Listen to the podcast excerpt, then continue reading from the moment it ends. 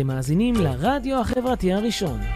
ועכשיו, תוכנית התודעה שעוזרת לראות את המציאות קצת אחרת, בהגשת תמי קראוס, ורק אצלנו ברדיו החברתי הראשון, להאזנה וצפייה באתר, בפייסבוק ובאפליקציה.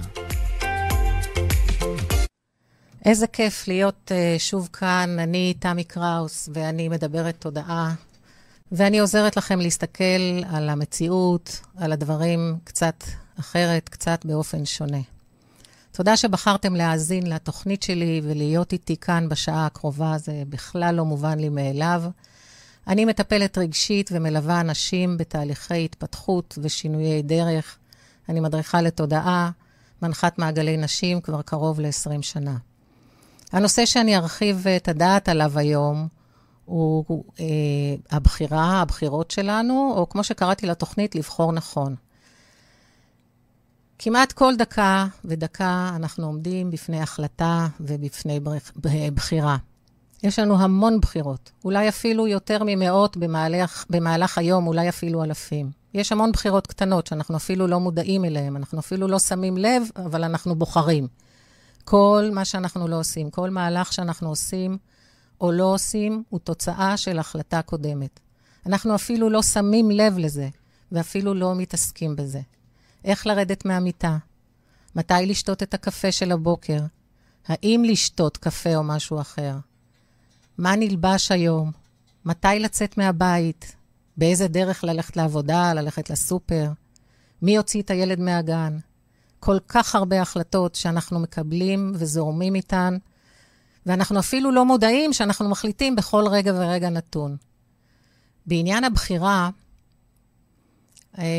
אני מצאתי משהו באינטרנט, אה, כמה מילים שכתבה רונית שני, ונקרא על כורחו אדם נולד, ואני אקריא אותו כעת. הוא טקסט שהיא כתבה אותו דווקא לקראת הבחירות שלנו, אבל אני... הוא לגבי כל דבר וכל תחום וכל נושא. על כורחו אדם נולד, אדם מת בעל כורחו. בין ראשית לאחרית עומדת לו הזכות להחליט. בכל רגע, בכל שנייה, בוחר אדם בין טוב לרע. בוחר להיות, בוחר לחדול, בוחר לנוח, בוחר לפעול. ולעיתים, אחר בחירה גרועה, אדם בוחר לשוב בחזרה. בחירה מתמשכת, לא כזו שחלפה, בחירה שבכל רגע בחירה חדשה. בחירה שמהדהדת במרחב, הכוונה למתלבטים בין רע לטוב, ובחרת בחיים. לכל בחירה השלכה עתידית, סמויה, גלויה לעתים מיידית. הצטרפו אותיות, הצטרפו אותיות וקראו בלחישה, ממש בן אדם את זכות הבחירה. ולנו יש זכות בחירה בכל רגע ורגע נתון על מה שקורה איתנו. אז יש לנו גם uh, עוד הרבה בחירות אחרות שאני אדבר איתן עליהן היום. השיר הזה היה קצת, המילים האלה היו קצת כבדות, אבל uh, הוא למעשה מדבר על כך שאנחנו נולדים בלי זכות בחירה, וגם כנראה הסוף הוא ללא זכות, הסוף של כולנו הוא ללא זכות בחירה. אז יש לנו גם את הבחירות, איזה פרסונות אנחנו, איזה, בנות, איזה דמויות אנחנו, או אפשר לקרוא לזה פרסונות או דמויות, ומה אני שמה על עצמי כל יום. בדרך לעבודה, איזה מסכה אני, אני שמה על עצמי, איזה מסכה עוטפת אותי עם, עם החברות, איזה פרסונה אני כאימא, איזה פרסונה אני מול אימא שלי, איזה פרסונה אני מול הסבתא. תחשבו כמה סוגים של פרסונות אנחנו מביאות איתנו. לכל מקום אנחנו מביאות את הפרסונה שאנחנו חושבות שמתאימה לסיטואציה. וכל זה מתבסס על הבחירות שלנו. הבחירה הראשונה היא מי אני, ומי אני רוצה שיחשבו שאני, ולפי זה אנחנו מתנהלים. אותה בחירה שמגיעה מהמחשבות האמיתיות שלנו על עצמנו, מחשבות שבהרבה מקרים נשענות על מה שסיפרו לנו, על מה שסיפרו לנו עלינו, הסביבה הקרובה, ההורים, המשפחה, המורים, החברות שלנו בבית הספר. מה מלכת הכיתה חשבה עלינו כשהיינו ילדות וצעירות.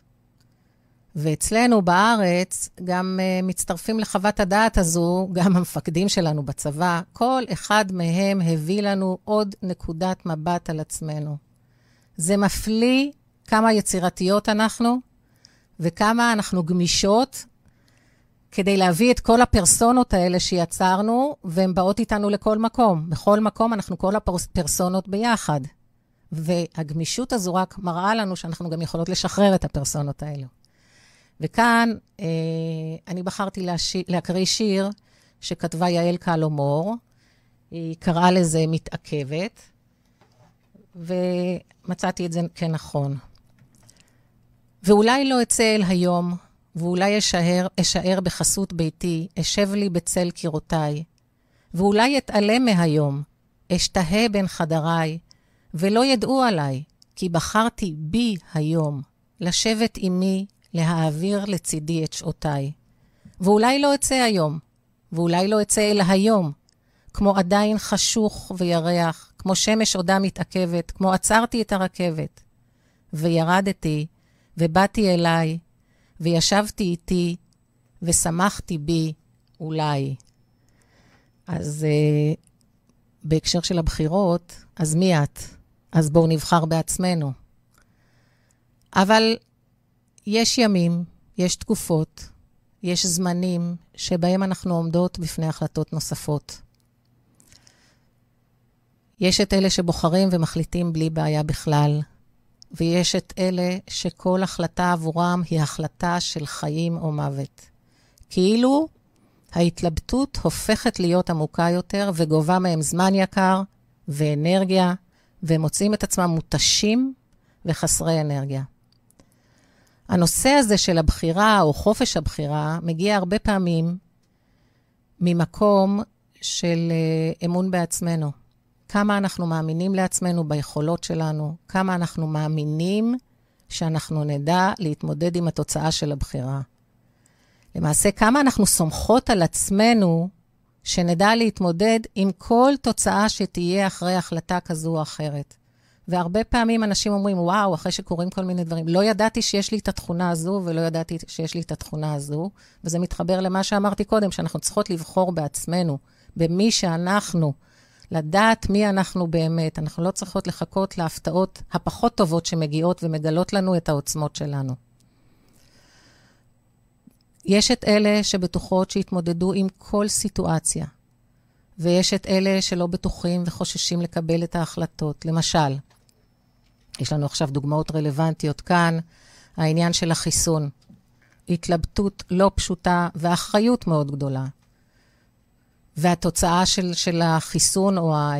מי שלא התחסן, איזה הפרדה זה יצר בתוך משפחות, וראינו את זה הרבה בליל הסדר. אני אישית פגשתי את זה בליל הסדר, במשפחות שחלק מהמשפחה לא הגיעו לליל הסדר, או לא אישרו להם להגיע לליל הסדר בגלל החיסון.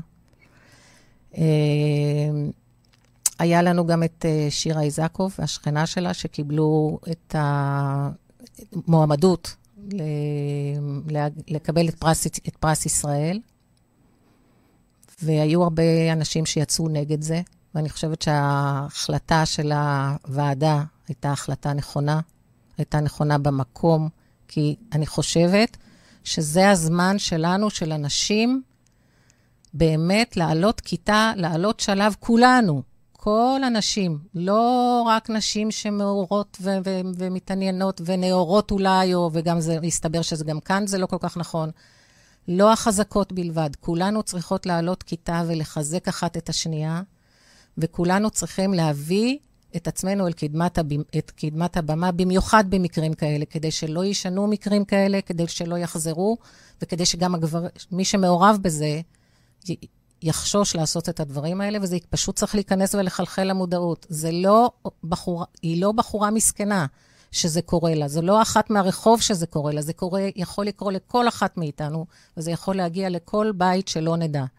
אז אני חושבת שזה נכון, ואני חושבת שהחשיפה נכונה, ואני חושבת שזה שהיא מעורבת, והיא מתערבת, ומערבים אותה, וגם את שכנתה, זה דבר מצוין, שכל אחת תדע שאין לה מה להתבייש, והיא יכולה ללכת ולהגיד את זה בקול רם, שכולם ידעו. אז זה ככה קצת הסעיר אותי. אה, אני אתן עוד דוגמה לבחירה משמעותית. אה, השבוע חל יום השואה, וביום השואה ב... היו כאלה שהחליטו לברוח ממחנות עבודה, וברחו, והיו כאלה שהחליטו לא לברוח. ולא משנה מאיזה סיבות, הייתה בפניהם אפשרות הבחירה וההחלטה. היו אלה שלא ברחו וניצלו, והיו אלה שלא ברחו ולא הגיעו לכאן. אה, וזאת הייתה החלטה קשה. אני בעצמי בת אה, לאבא שכן ברח מהמחנות והיה הפך להיות פרטיזן. אה, ונשאלת השאלה גם כאן, האם זה נכון להיות אמיץ, או האם זה נכון להיות, להישאר ולהאמין בבורא עולם, שמה שצריך לקרות קורה, אבל זו שאלה כבדה מדי. אז נמשיך הלאה. לאלה שחוששים לקבל החלטה, בדרך כלל הם נעזרים בסביבה הקרובה, וכשלא מצליחים להחליט, הם נתקעים. או שהבריאה מביאה את השינוי אליהם, ואני תכף ארחיב במה זה, איך זה אומר. הבריאה פשוט משנה את המציאות עבורם. זאת אומרת, מישהו חיצוני מחליט עבורם, והם נותנים, הם נשארים עם המציאות שמשתנה בלי אפשרות בחירה. לדוגמה, לא טוב לנו במר... במקום עבודה, ואנחנו מתלבטים ומתלבטים, מתלבטות ומתלבטות אם להישאר או לעזוב. המנהלים הם נוראיים, או שהמשכורת לא משהו, אבל שאר העובדים במחלקה ממש כיפים, וכיף לנו ו... ושמח מבחינה חברתית, ואנחנו מתלבטים המון זמן. ואז, משום מקום, קוראים, ל... קוראים לך לשימוע לקראת פיטורין ומפטרים אותך. או מקרה אחר, שאנחנו נמצאים, זה, זה מקרה שהבריאה פשוט מביאה לך את השינוי. או מקרה אחר, שאנחנו נמצאים בזוגיות שהיא לא טובה, ונשארים בגלל ההרגל, בגלל הנוחיות, בגלל הילדים, אנחנו פוחדות להישאר לבד, או בגלל הרבה סיבות נוספות, אבל תכלס לא ממש טוב לנו. ופתאום בן או בת הזוג נפרד מאיתנו. ואז אחרי שאנחנו מתגברים על, על ההלם, כל כך טוב לנו, ואנחנו מצטערים שלא עשינו את זה קודם. אתם יודעים, אני מביאה כאן כמה צדדים של התודעה החדשה. ובמקרים של נישואים ושל מקומות עבודה ומקומות כאלה חשובים, או בכלל, יש אסכולה של אה, תורת הנסתר ביהדות, שמדברת, היא מדברת על כך שכדאי לנו להמתין עד שהמציאות תגרום לנו לעזוב. כי אם מפטרים אותנו או רוצים להתגרש מאיתנו, זה אומר שסיימנו את השיעורים שלנו עם אותו אחד, או במקום העבודה, עם הבוסים, או מה שלא מוצא חן בעינינו. בעינינו. סיימנו את אותם שיעורים שהבריאה הביאה אותנו, הביאה לפנינו במקום הזה. אם אנחנו אלה שעוזבים, השיעורים, זאת התפיסה של בתודעת הנסתר. התוד... השיעורים יגיעו אחרינו, זאת אומרת, ילכו איתנו לכל מקום, ויופיעו גם במקומות החדשים. וכמובן שיש גם את התפיסה של הרוחניות וההתעלות בעידן החדש, שאומרת שאנחנו צריכים להתקדם ולהתעלות, ושכשאנחנו בתהליך של התפתחות והתעלות, הקרמות כבר לא רלוונטיות ולא משפיעות עלינו. ולמעשה כל אחד מתאים לעצמו את ההתפתחות האישית שלו, אם בדרך הזו או בדרך הזו, אבל כולנו מתפתחים, אם בדרך הטוב או בדרך הפחות טובה. וכמה זה חשוב להתפתח ולהתעלות מעל עצמנו. אתמול אה, שוחחתי עם אה, חבר יקר שהיה נשוי 27 שנים. נולדו להם ארבעה ילדים ולא היה לו טוב. ממש היה לו רע באותה זוגיות, לא שלא היה לו טוב. שנים הוא חשב להיפרד מאשתו. הוא הרגיש שלנישואים אין מספיק עומק. היה להם הכל, מבחינה כלכלית היה להם הרבה, אבל הוא הרגיש ריק בתוכו. עד שיום בהיר אחד, אשתו ביקשה להתגרש ממנו. מאז עבר מעל לעשור, והוא נמצא היום בזוגיות עם תוכן ועם אהבה, והוא מאושר. חלילה וחס, אני לא מעודדת גירושין, ולא מעודדת אף אחד לשום כיוון, אבל אני כן מוצאת את עצמי תומכת בפרדות במקרים של אלימות, אצלי זה מעל הכל. לגבי אותו חבר, אז הוא המתין, והשיעורים שלו באמת הסתיימו בתפיסה היהודית הקדומה. והשיעורים שלו הסתיימו, והגיע לפתחו אישה שהכל זורם. אז מה יותר נכון, אני לא יודעת ולא אומרת ולא מציעה, אבל ישנן שתי תפיסות. אה, בחרתי לדבר על הבחירות שלנו, כי מי שהאזין לשידורים הקודמים שלי, יודע שאני מאמינה מאוד בסימנים שהבריאה מראה לנו. וגם בזה שהמציאות בחוץ משקפת לנו את מה שקורה בתוכנו. אז מצד אחד, היו לנו ארבע מערכות בחירות בשנתיים האחרונות, שמראות על הנפרדות הגבוהה שלנו, גם בעם, אבל גם באופן אישי בתוכנו, כי המציאות החיצונית משקפת את מה שקורה לנו כאזרחי מדינת ישראל בתוכנו. אה, וזה מדבר גם על חוסר ההחלטה שלנו כקולקטיב, כעם, וזה מראה גם על הנפרדות העזה, אני חוזרת על זה שוב, על היעדר האחדות בתוכנו, כל אחד באופן אישי וכולנו ביחד. אז והייתה לנו גם שנה עם המון הגבלות והגבלים, וצמצמו את הבחירה שלנו וצמצמו את האפשרויות שלנו, והיה עניין עם החיסון, כמו שאמרתי קודם, להתחסן או לא להתחסן. מה יותר מפחיד, להתחסן עם חומרים שאנחנו לא מכירים, או להיות חשופים למחלה? וכל זה, ו- וזה לא רק אנחנו, כל, כל העולם ככה בהקשר הזה של החיסונים. וכל זה אני באמת מאמינה שמשקף את מה שקורה בתוכנו, ואנחנו אפילו לא, לא מבחינים בזה, רק כשאנחנו מתחילים להיכנס לתהליכים של מודעות, אנחנו שמים לב לדברים האלה. כמו שאמרתי קודם, כל דבר אצלנו הוא נושא של בחירה. הנושא של הבחירה מאוד uh, חזק אצלנו בתודעה בימים האלה. הוא קיים, גם בתודעה הקולקטיבית. ונדמה לי שאפילו יותר מאשר בתקופות אחרות בחיים. וככה גם ההתלבטויות, ההתלבטויות. בעבר נהגנו ועשינו דברים כי היינו צריכים, היינו חייבים, נלחמנו, עשינו. פה יש לנו איזה שהן התלבטויות שאני לא זוכרת אותן בהרבה שנים אחורה, גם באופן פרטי וגם כמובן בעניין אה, קולקטיבי. ויש לנו הרבה אפשרויות של בחירה באופן uh, פרטי. גם צעירים היום שמסיימים את האוניברסיטה עם כל התקשורת שחשופה, את, את הצבא, לא את האוניברסיטה, ורוצים ללכת לאוניברסיטה, יש להם מבחר של אפשרויות, ויש להם בחירה מאוד מאוד גדולה ומשמעותית להמשך החיים שלהם, לפחות זאת התפיסה. זה מצד אחד. יש לנו עוד בחירות, uh, בחירות רגשיות, איך לענות לבני אדם ואיך להגיב. איך לה... האם להיעלב, האם לכעוס? האם להתאכזב? יש לנו בחירה איך להסתכל על המציאות, מאיזה גובה להסתכל על המציאות. להסתכל מהקרקע, או לטפס לקומות העליונות בעזריאלי. עזריאלי כמשל, ולהסתכל על המציאות מקומה 50. אם אנחנו מסתכלים מקומת הקרקע, או אפילו מהמרתף, אנחנו נעלבים, אנחנו מתרכזים, אנחנו כועסים, אנחנו מרגישים קורבנות של החיים, כי אנחנו רואים רק את מה שקרוב לנו. ואז, כשאנחנו שם ואנחנו במקום הזה, אנחנו מתנהלים לפי הרגשות האלה. והרגשות האלה יוצרים אצלנו את המחשבות.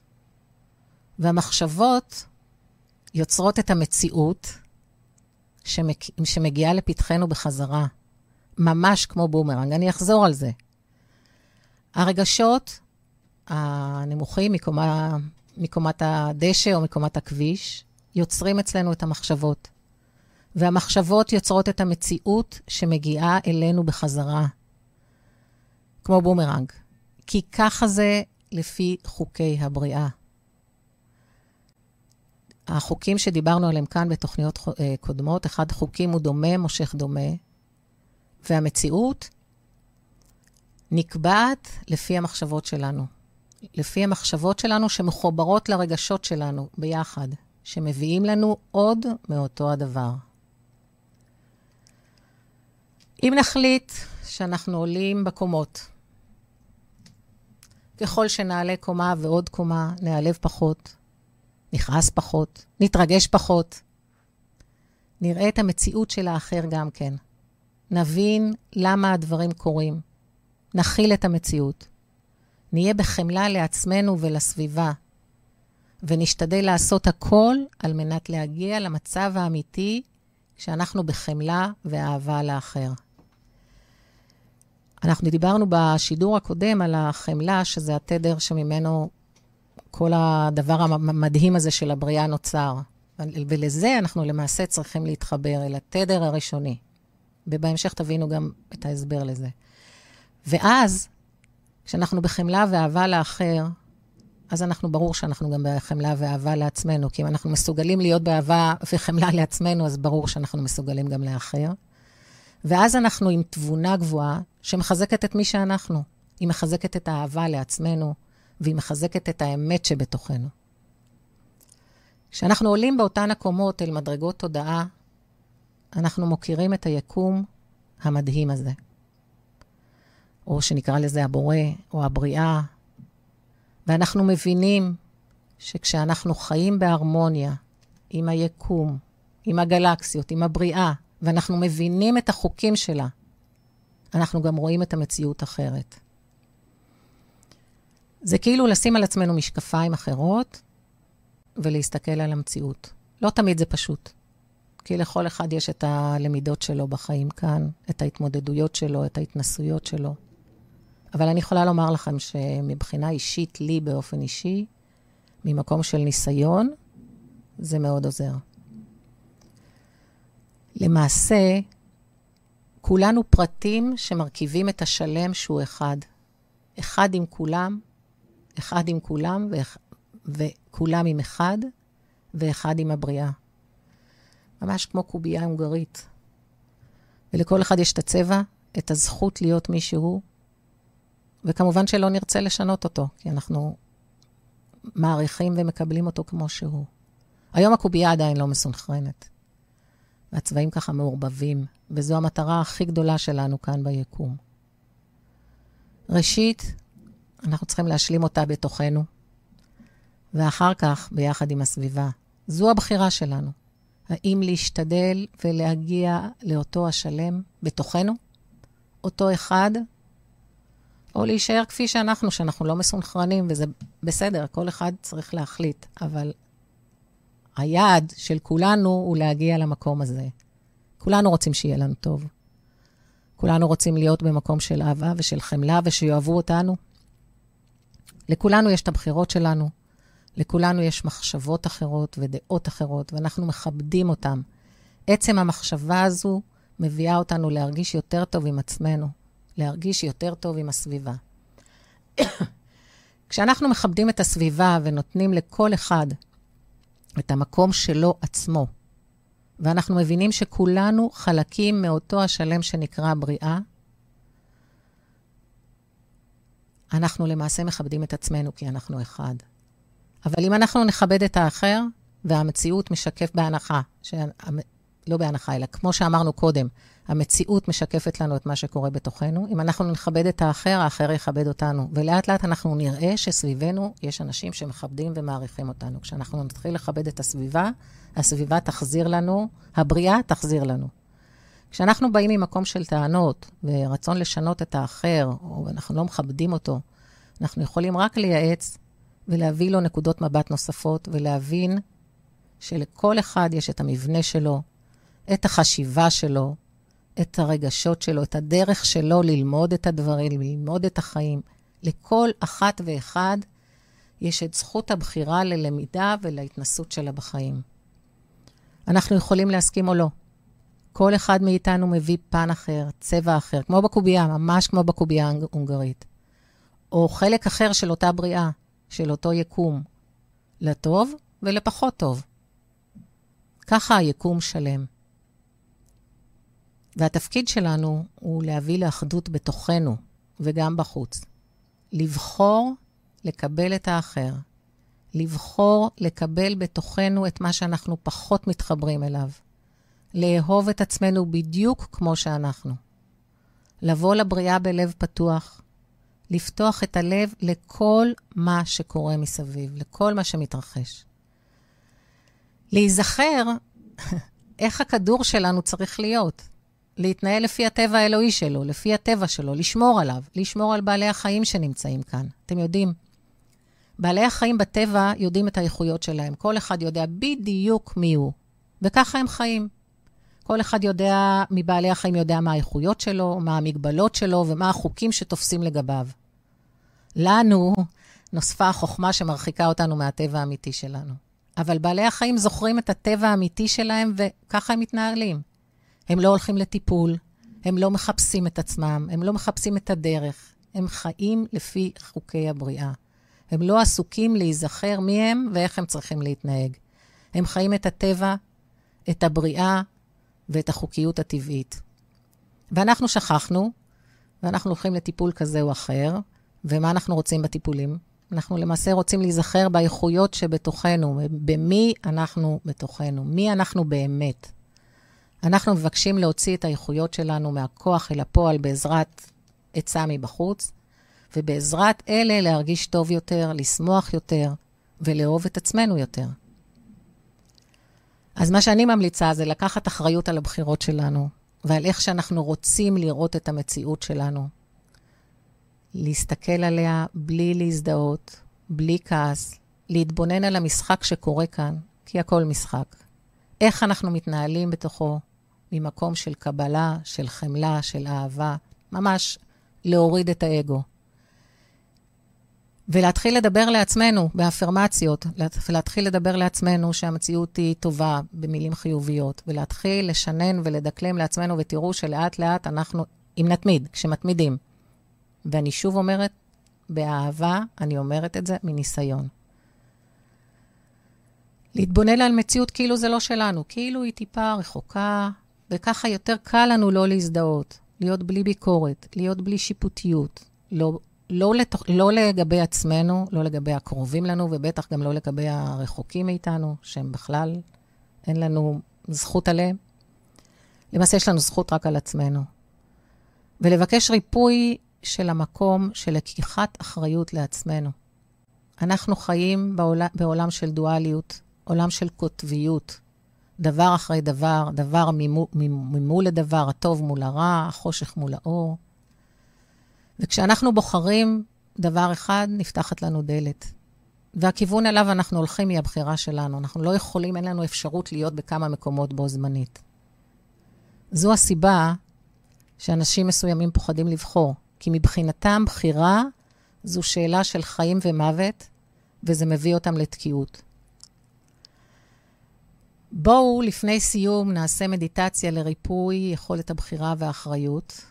מדיטציה להתחברות לחוקי הבריאה.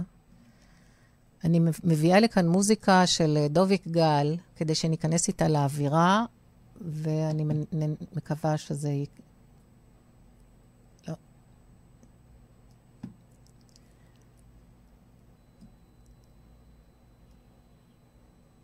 אוקיי, אז אנחנו נעשה את המדיטציה. בואו נחשוב שיש מדיטציה. אה, לא עבד. אז בואו, אה, אני קראתי לזה מדיטציית האגם הכחול. ובואו נראה את עצמנו עומדים אה, בפתח של, אה, נעצום את העיניים, ניקח שלוש נשימות, נראה את עצמנו עומדים בתוך מעיין בוהק. בסוג של גן עדן אלוקי. צבע המים בצבע תכלת, תכולים כאלה יפים, שלווים, מרגיעים. ואת עומדת ואת רוחצת את הבבואה שלך. את רוחצת את הזמן שלך, את רוחצת את עצמך. ואת מתבוננת ואת רואה את היופי של הבריאה שמגיעה אלייך. את רואה את היופי, כמה הדברים יפים, כמה הבריאה יפה ומעניינת. את רואה את היופי הזה נכנס דרך אותו מעיין אשר את רוחצת בו.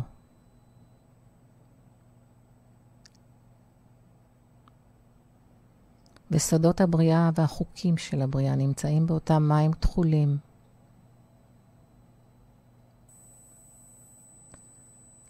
תבלי במעיין, הרכיני את הראש, הרכיני את ראשך.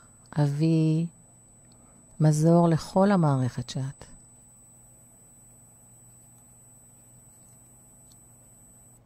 לכל הגוף, לידיים, לרגליים, לאיברים הפנימיים, לאיברים החיצוניים. המים מחלחלים פנימה. בכל אותה תודעה של המים חודרת אלייך. כל אותה תודעה של מי גן עדן כחולים חודרת אלייך. הביאי מזור לכל אותם גופי אור, גופי אנוש אשר בך. הביאי את אותו ידע יקומי לתאים שלך, ל-DNA שלך.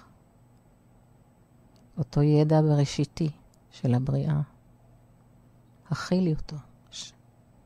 אפשרי לו להיכנס.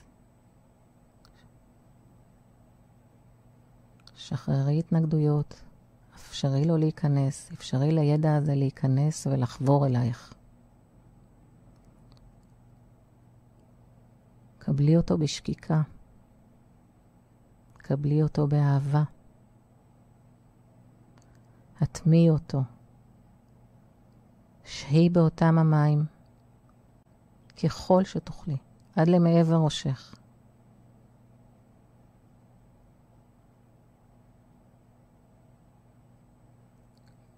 כל הגופים מתמלאים באותו ידע שבמים התכולים.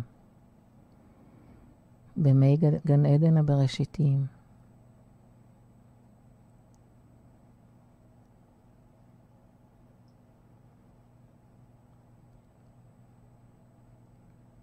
כל הגופים, הגופים הפיזיים שלך והגופים שמסביב שהם אנרגטיים, כל הגופים שלך, גופי האור, כל אלה שאינם מחוברים אלייך ופזורים בבריאה, וזה היקום. כל אותן הבבואות שאת, כל אותן פרסונות שאת, הכילי בתוכן את אותו, אותם גן עדן תכולים. אתם יכולות לדמיין, אתם יכולים לדמיין את עצמכם בצבע תכלת. כשהמים האלה ממלאים אתכם, מרגיעים את הלב, ומלמדים אתכם את חוקי הבריאה.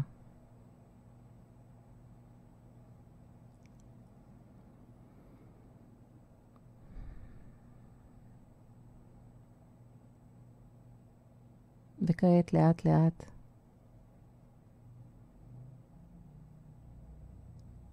אתם יכולים לפקוח את העיניים ולחזור לכאן ולעכשיו.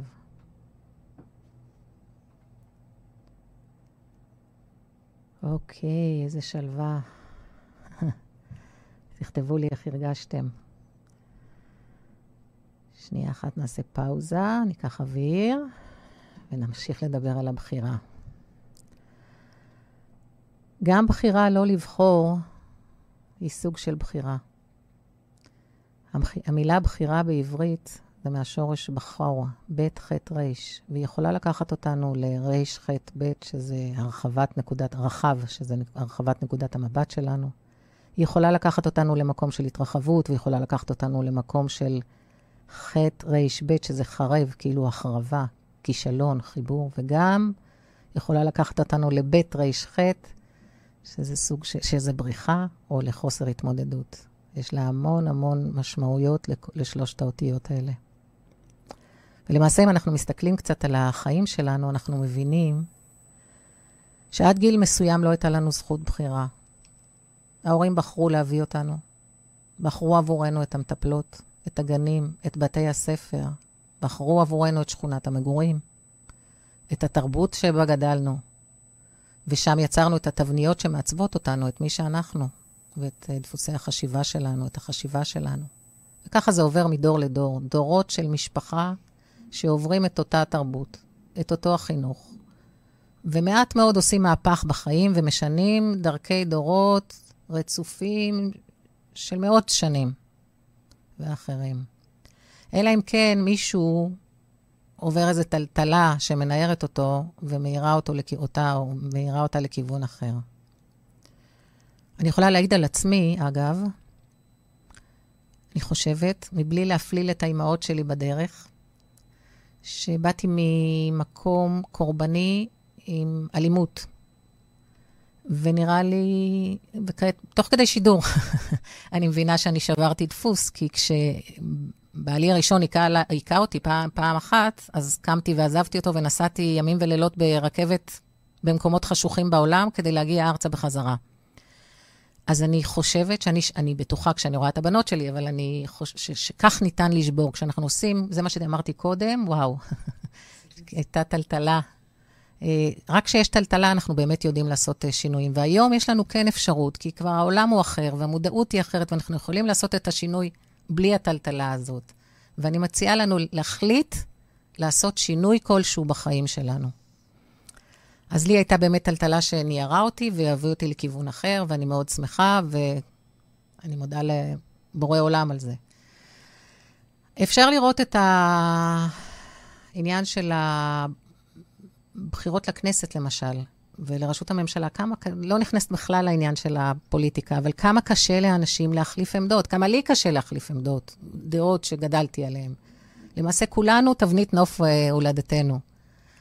ואנחנו רואים אנשים שממש לפני הקלפי אומרים, אני לא אבחר, ואני, ואני, ואני, ואני, מגיעים לקלפי, בוחרים במה שסבא שלהם בחר או סבתא שלהם בחרה, כי זה בדמנו, כך גדלנו. אז לפני סיום, אני מבקשת uh, להציע לכולנו, מתוך ידיעה שאנחנו יוצרים את מציאות החיים שלנו על ידי המחשבות שלנו, ושאיפה שנשים את הפוקוס שלנו, שם אנחנו נגדל ושם תהיה צמיחה. לחשוב ולבחור ולהחליט איזה מציאות היית רוצה או היית רוצה ליצור עכשיו. איזה, ש... אחרי שנה כל כך מורכבת, עם הזדמנות לשינוי, אחרי פסח ויציאת מצרים וכל הדברים האלה, להחליט ולבחור את המציאות שלנו, להסתכל ולבחון את מה שהיה ולהחליט מה אנחנו משנים, איזה משקפיים, האם אני מחליטה שאני לא נעלבת, וכל מי שאומר לי משהו ואני נעלבת, אני חושבת על זה ואני מרימה, עולה בקומת, בקומות, ואני אומרת, אוקיי, אני בוחרת לא להיעלב, אינני נעלבת, או אינני מזדהה עם המחשבות האלה. המחשבה של העלבון חוזרת אליי, ואני אומרת לעצמי, אינני מזדהה עם המחשבות האלה, אינני מזדהה עם המחשבות האלה, ותראו שלאט לאט שזה עובד. זה פשוט עובד. זה לא עניין של יום או יומיים, אבל זה פשוט עובד. כשמתמידים, זה עובד. כל מה שאני אומרת לכם, זה מניסיון שלי. לא, אני לא מכרתי פה שום דבר לא, שלא עבר דרכי. אז להחליט על מה שמקדם אותנו, כן, ועם זה להמשיך. ולהגיד, אינני מזדהה עם המחשבות האלה, זה בהחלט מקדם אותנו. לחשוב על אחדות, לחשוב על אהבה ועל חמלה, ולהביא את אלה, את כל אלה, למציאות הפרטית שלנו. לראות כיצד המציאות שלנו משתנה, וגם המציאות הקולקטיבית. אם כל אחד ייקח אחריות על עצמו, אז בסוף זה גם יקרה. אני יודעת שאתם uh, תחשבו שאני... שאתם סקפטיים יותר, אבל אני מאמינה בזה. אוקיי, אז מה היה לנו היום? דיברנו על בחירה, דיברנו על בחירה לא מודעת, בחירה יומיומית מתוך ההרגלים שלנו או מתוך הרגלים דוריים. דיברנו על בחירת פרסונה או מסכה במצבים שונים, ומי אני בכלל, או מי אני האמיתית. דיברנו על ההיבטים השונים של השורש בחור, בחור ב' ח' ר', בחירה בעברית, שהיא שפה שהאותיות הן צמצום של אורות אלוקיים רוחניים בצירופים שונים. ועשינו מדיטציה מדהימה, מתומסרת, ואני ממליצה לכם לחזור עליה, אפשר אפילו כל יום. דיברנו על בחירה בדרך חיים מקדמת, על בחירה בדרך חיים שתקדם אותנו, דרך של חמלה, של אהבה ואחדות.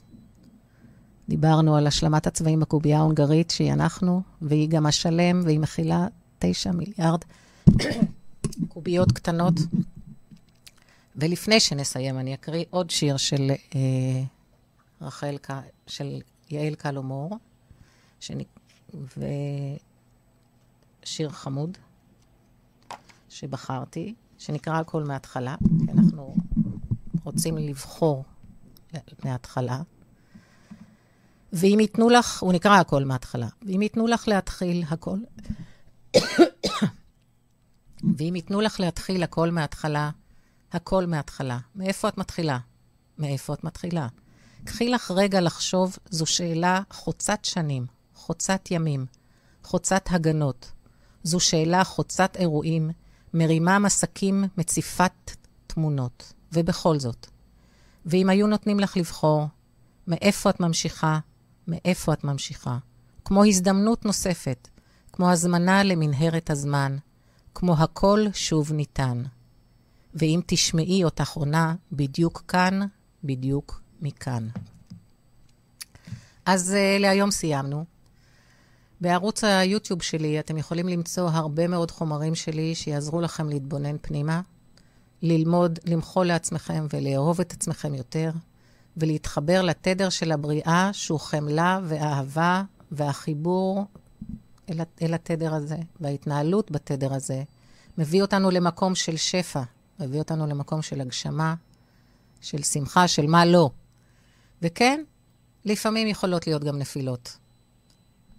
אז אני מזמינה אתכם שוב להיכנס ליוטיוב, ואני מצרפת בתגובה קישור, בתגובות קישור אל ערוץ היוטיוב שלי.